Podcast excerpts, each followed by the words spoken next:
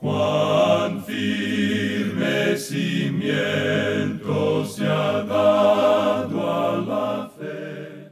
A través de la Biblia, un análisis de la Biblia libro por libro que le ayudará a crecer espiritualmente. Estos estudios fueron diseñados por el Dr. J. Vernon McGee. Acompáñenos en este fascinante recorrido a través de la Biblia. La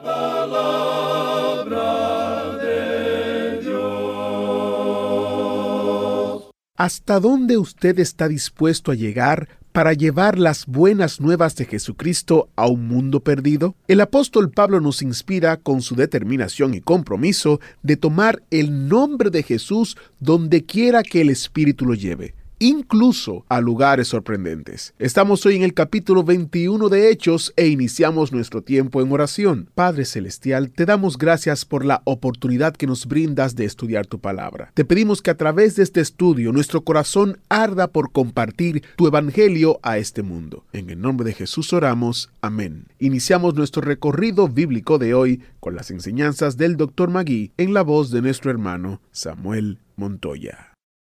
Continuamos estudiando hoy el capítulo 21 de los Hechos de los Apóstoles. Continuemos hoy entonces con el versículo 5 de este capítulo 21 de los Hechos. Y dice, Cumplidos aquellos días, salimos acompañándonos todos, con sus mujeres e hijos, hasta fuera de la ciudad, y puestos de rodillas en la playa, oramos. Creemos que este versículo dice otra de las cosas maravillosas que el apóstol Pablo hizo. Y a propósito, sería interesante ponernos a pensar un poco en la posición en que debemos estar al orar. Dice aquí, puestos de rodillas en la playa, oramos. Ahora no vamos a contender por una manera específica ni una posición única al orar. Continuemos pues con los versículos 6 y 7 de este capítulo 21 de Hechos. Y abrazándonos los unos a los otros, subimos al barco y ellos se volvieron a sus casas. Y nosotros completamos la navegación saliendo de Tiro y arribando a Tolemaida, y habiendo saludado a los hermanos, nos quedamos con ellos un día. Nos podríamos preguntar, ¿por qué Pablo se quedó solamente un día allí? Pero, amigo oyente, es hermoso leer y notar la maravillosa bienvenida y la atención que le dieron al apóstol Pablo y el número de creyentes que había en ese tiempo. Sinceramente creemos que había millones de creyentes en el Imperio Romano en los últimos años del siglo I. Leamos ahora el versículo 8. Al otro día, saliendo Pablo y los que con él estábamos, fuimos a Cesarea, y entrando en casa de Felipe el evangelista, que era uno de los siete, posamos con él. Si usted sigue la trayectoria en el mapa que está en nuestras notas, o en el que encuentra en su Biblia, podrá darse cuenta que el apóstol Pablo sigue bajando por la costa de un lugar a otro. Fue un ministerio muy hermoso, con la maravillosa oportunidad de encontrar numerosos creyentes por el camino. El apóstol Pablo, pues, sigue hacia el sur y vemos que llega a Cesarea. Y dice la última parte del versículo 8 de este capítulo 21 de los Hechos, y entrando en casa de Felipe el evangelista, que era uno de los siete, posamos con él. Ahora, en esta parte, cuando dice que Felipe era un evangelista, quiere decir que era un maestro. Ahora, el versículo 9 dice, Este tenía cuatro hijas doncellas que profetizaban. En la iglesia primitiva existía el don de la profecía. Todavía no se había escrito el Nuevo Testamento. Amigo oyente, podemos notar que la mujer ocupaba un lugar importante dentro de la iglesia. Ahora los versículos 10 y 11 dicen, y permaneciendo nosotros allí algunos días, descendió de Judea un profeta llamado Agabo, quien, viniendo a vernos, tomó el cinto de Pablo, y atándose los pies y las manos, dijo, Esto dice el Espíritu Santo, así atarán los judíos en Jerusalén al varón de quien es este cinto, y le entregarán en manos de los gentiles. El Espíritu Santo no le está diciendo a Pablo que no debería ir a Jerusalén. Lo que el Espíritu Santo le dice al apóstol es la realidad con la que va a enfrentarse y le pregunta si es que está listo a soportarlo. Es como si Dios dijera, no quiero que vayas y después digas que no sabías lo que iba a pasar. Dios le dice al apóstol Pablo en esta parte, quiero que sepas exactamente lo que va a suceder contigo. Y vemos entonces que Pablo, aun sabiendo lo que pasaría, está completamente decidido a ir. A propósito, Él ya lo sabía desde antes y lo pudimos notar allá en el capítulo 20. Leamos los versículos 12 y 13 de este capítulo 21 de los Hechos ahora. Al oír esto, le rogamos nosotros y los de aquel lugar que no subiese a Jerusalén. Entonces Pablo respondió, ¿Qué hacéis llorando y quebrantándome el corazón? Porque yo estoy dispuesto no solo a ser atado, mas aún a morir en Jerusalén por el nombre del Señor Jesús el Espíritu Santo de Dios le dice, lo que sucederá contigo es que serás atado y entregado en manos de los gentiles. Y Pablo responde, estoy dispuesto no solamente a ser atado, sino aún hasta morir. Pero ustedes me están quebrantando el corazón. Notemos qué cariño le tienen estos creyentes al apóstol Pablo, cómo le amaban. Y el versículo 14 nos dice, y como no le pudimos persuadir, desistimos diciendo, hágase la voluntad del Señor. Vemos pues que el apóstol Pablo estaba dentro de la voluntad del Señor y se hizo la voluntad del Señor.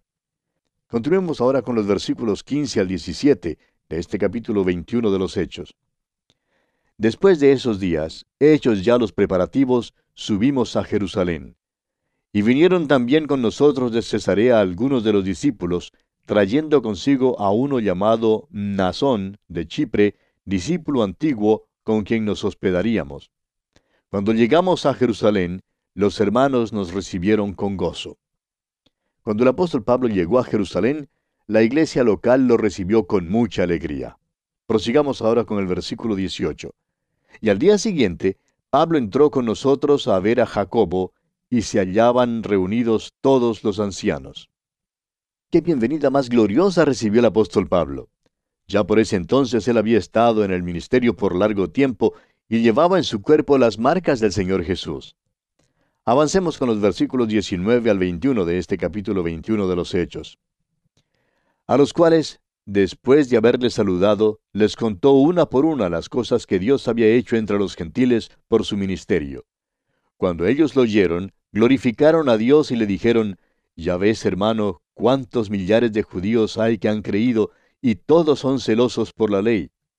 Pero se les ha informado en cuanto a ti, que enseñas a todos los judíos que están entre los gentiles a apostatar de Moisés, diciéndoles que no circunciden a sus hijos ni observen las costumbres. En realidad, habían cambiado un poco las cosas.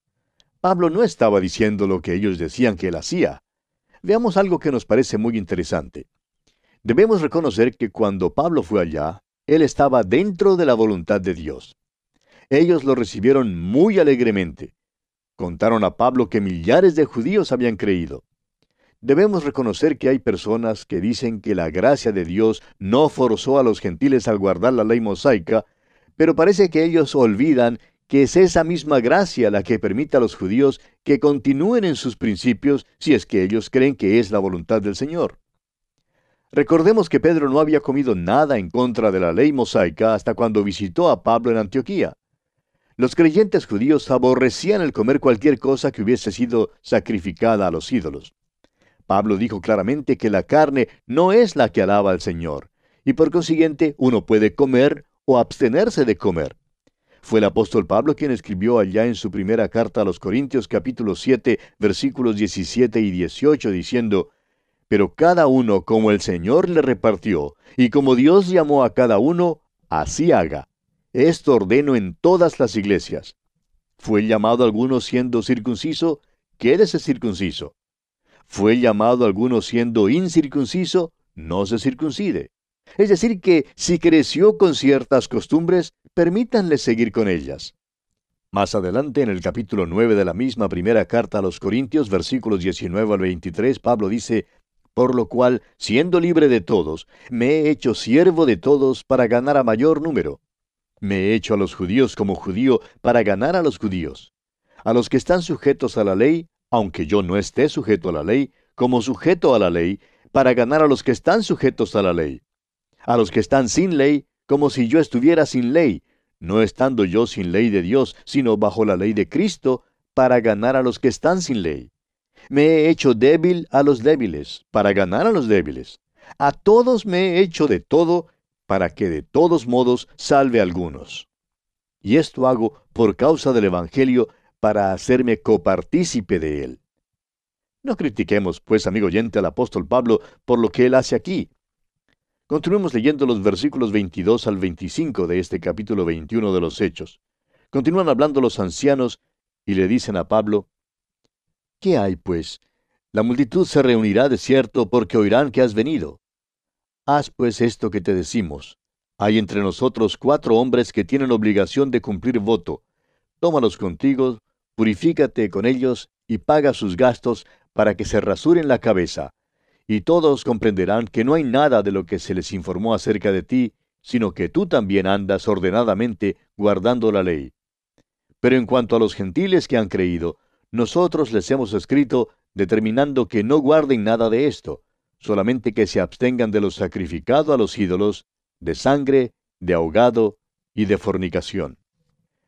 Lo que ellos le están diciendo a Pablo es, Pablo, aquí estás en Jerusalén donde hay millares de creyentes, pero todavía siguen estas ordenanzas. Ninguno es incircunciso, tú no puedes cambiar esta situación, tú eres judío, y ahora quieres ganar a estos judíos. Y Pablo les responde que él ciertamente quiere hacerlo, y por eso él actúa como judío. Esa promesa que él hace a Dios no se encuentra en la palabra de Dios, es decir, nunca fue parte de la ley, fue algo que ellos añadieron. Amigo oyente, usted no tiene que prometerle a Dios cumplir con un voto o hacer una promesa solemne, pero si usted quiere hacerlo, bien puede. Si quiere rasurarse la cabeza, bueno, eso es cosa suya. Y francamente, si quiere dejarse crecer el cabello, bueno, eso también es decisión enteramente suya. Al Señor no le interesa ver solamente cómo usted luce porque como creyente usted tiene libertad de hacerlo por medio de la gracia de Dios. Pero lo que realmente cuenta es entender que somos salvos solo por medio de la gracia infinita de Dios. En resumen, amigo oyente, tenemos pues que el apóstol Pablo llegó a Jerusalén e informó muchas cosas a la iglesia, aunque su costumbre era informar a la iglesia de Antioquía porque ellos fueron los que le enviaron originalmente. Pero vemos que vino a la iglesia en Jerusalén para traer una ofrenda. Ahora, cuando Pablo llega, los hermanos de esa congregación no solamente escuchan lo que él informa, sino que se regocijan por la manera en que Dios ha salvado a los gentiles. Pero al mismo tiempo le dicen, Pablo, mira los miles de judíos aquí que están confiando en Cristo. Mira que hay muchos que han aceptado a Cristo. No queremos que haya una división entre los judíos y los gentiles en la iglesia. Queremos que sean uno en la iglesia. Ahora sabemos que tú eres judío y por consiguiente creemos que no te haría ningún daño ir con estos cuatro hombres que tienen obligación de cumplir un voto. Ellos se han rasurado la cabeza y van al templo. ¿Harías eso, Pablo? Y Pablo contesta, claro. Recuerde usted que él dijo allá en su primera carta a los Corintios capítulo 9, versículo 20, me he hecho a los judíos como judío. Ahora el apóstol Pablo no lo hizo porque fuera una obligación hacerlo, sino porque quería ganar estas almas para Cristo.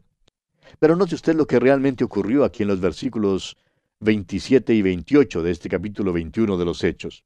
Pero cuando estaban para cumplirse los siete días, unos judíos de Asia, al verle en el templo, alborotaron a toda la multitud y le echaron mano, dando voces, varones israelitas, ayudad. Este es el hombre que por todas partes enseña a todos contra el pueblo, la ley y este lugar, y además de esto, ha metido a griegos en el templo y ha profanado este santo lugar. Y hubo un tumulto y confusión porque pensaban que Pablo había traído al templo a un hombre llamado Trófimo.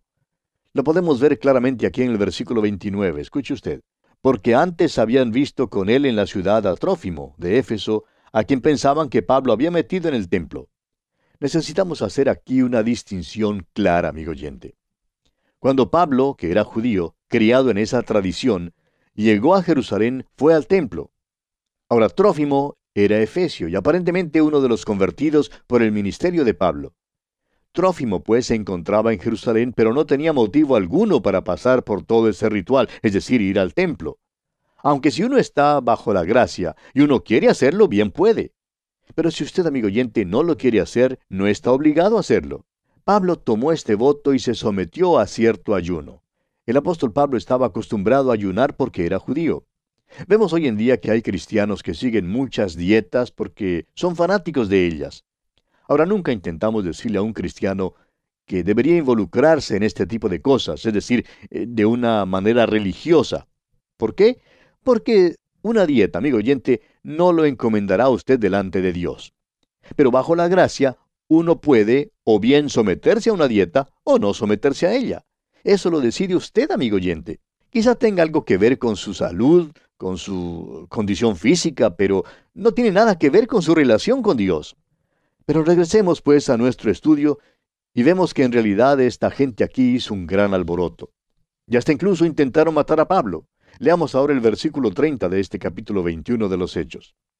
Así que toda la ciudad se conmovió y se agolpó el pueblo, y apoderándose de Pablo, le arrastraron fuera del templo e inmediatamente cerraron las puertas.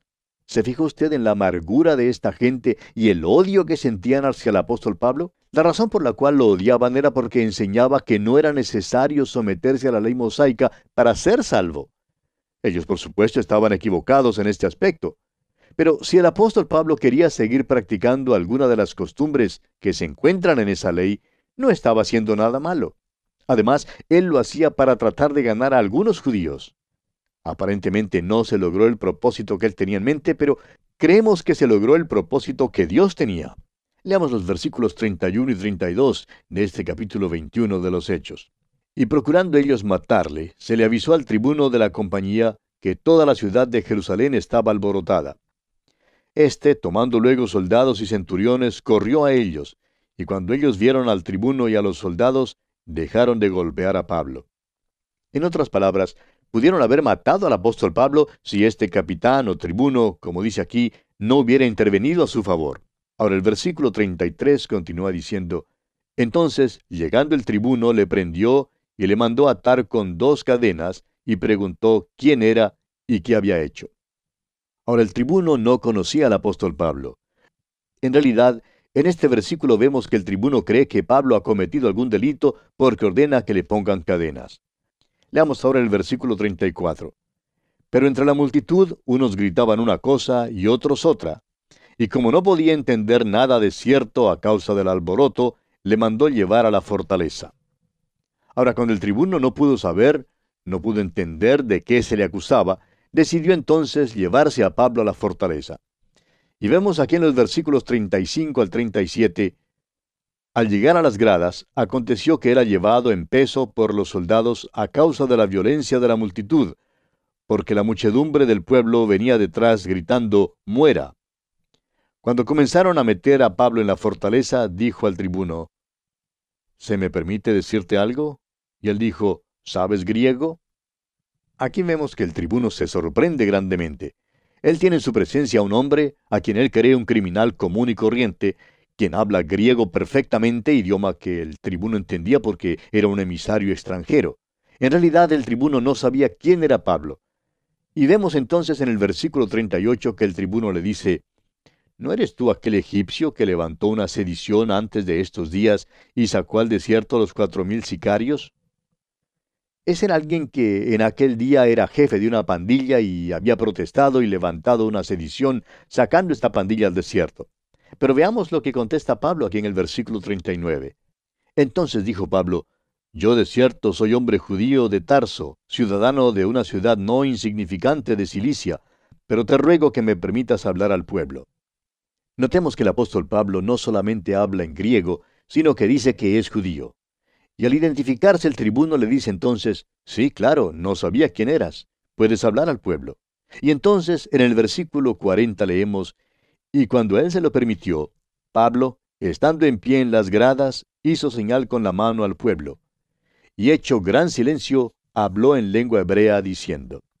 Vemos aquí que en su defensa, él tiene un mensaje para el pueblo que estaba alborotado.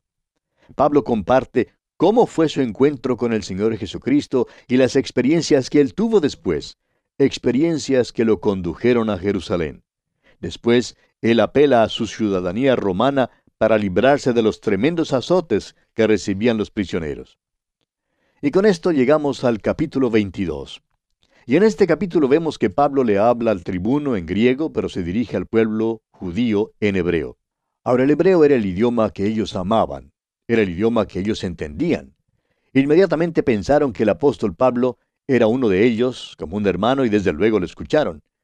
El apóstol Pablo comienza entonces con un maravilloso mensaje diciendo en los primeros dos versículos del capítulo 22 de Hechos, Varones hermanos y padres, oíd ahora mi defensa entre vosotros. Y al oír que les hablaba en lengua hebrea, guardaron más silencio. Y él les dijo, El momento en que el apóstol Pablo empezó a hablar en hebreo fue como un viento furioso que desapareció gradualmente. Fue como cuando se calman las olas del mar. Ellos se callaron, se aquietaron. Estaban escuchando a un hombre que era uno de ellos. Escuchémosle también nosotros en su defensa. Y Pablo comienza dándole su historia, y les dice aquí en el versículo 3, Yo de cierto soy judío, nacido en Tarso de Cilicia, pero criado en esta ciudad, instruido a los pies de Gamaliel, estrictamente conforme a la ley de nuestros padres, celoso de Dios, como hoy lo sois todos vosotros. Ahora aquí comienza una persecución contra el apóstol Pablo de parte de los líderes judíos, de parte de los líderes religiosos de ese día. Y una de las razones por las cuales él se compadecía tanto de ellos y les amaba tanto era porque él había sido uno de ellos y sabía exactamente cómo se sentían. Y ahora, después de su conversión, él quería ganarlos para Cristo. De modo que él les da ahora, en primer lugar, sus antecedentes. Y Pablo tenía un tremendo antecedente. La mejor universidad en los días de Pablo se encontraba en Tarso y no en Atenas ni en Corinto. Estas dos últimas ya habían pasado su apogeo y en esos momentos Tarso era el centro de la cultura griega. Ahora es muy probable que Pablo hubiera estudiado en la Universidad de Tarso y que tuviera una buena educación en la cultura griega. Pero el apóstol Pablo había estado en Jerusalén y allí había estudiado bajo Gamaliel. Gamaliel era el erudito más sobresaliente de aquel entonces. Una vez que Pablo se ha identificado, prosigue entonces con su discurso y dice aquí en el versículo 4 de este capítulo 22 de Hechos, Perseguía yo este camino hasta la muerte, prendiendo y entregando en cárceles a hombres y mujeres. Amigo oyente, notemos que Pablo dice nuevamente este camino. Pablo no menciona ni a la iglesia, ni a los seguidores de Cristo, ni a los cristianos. Utilizó un término que tanto el pueblo judío que se hallaba allí reunido como él personalmente comprendían. Cuando él dijo este camino, bueno, él se refería al mismo Señor Jesucristo, quien es el camino y la verdad y la vida. Pablo prácticamente les está diciendo, yo tengo los mismos antecedentes que ustedes tienen. Yo perseguí este camino también. Yo sé cómo se sienten ustedes porque yo hice lo mismo antes. Y continúa diciéndoles aquí en el versículo 5, como el sumo sacerdote también me es testigo, y todos los ancianos, de quienes también recibí cartas para los hermanos, y fui a Damasco para traer presos a Jerusalén también a los que estuviesen allí, para que fuesen castigados.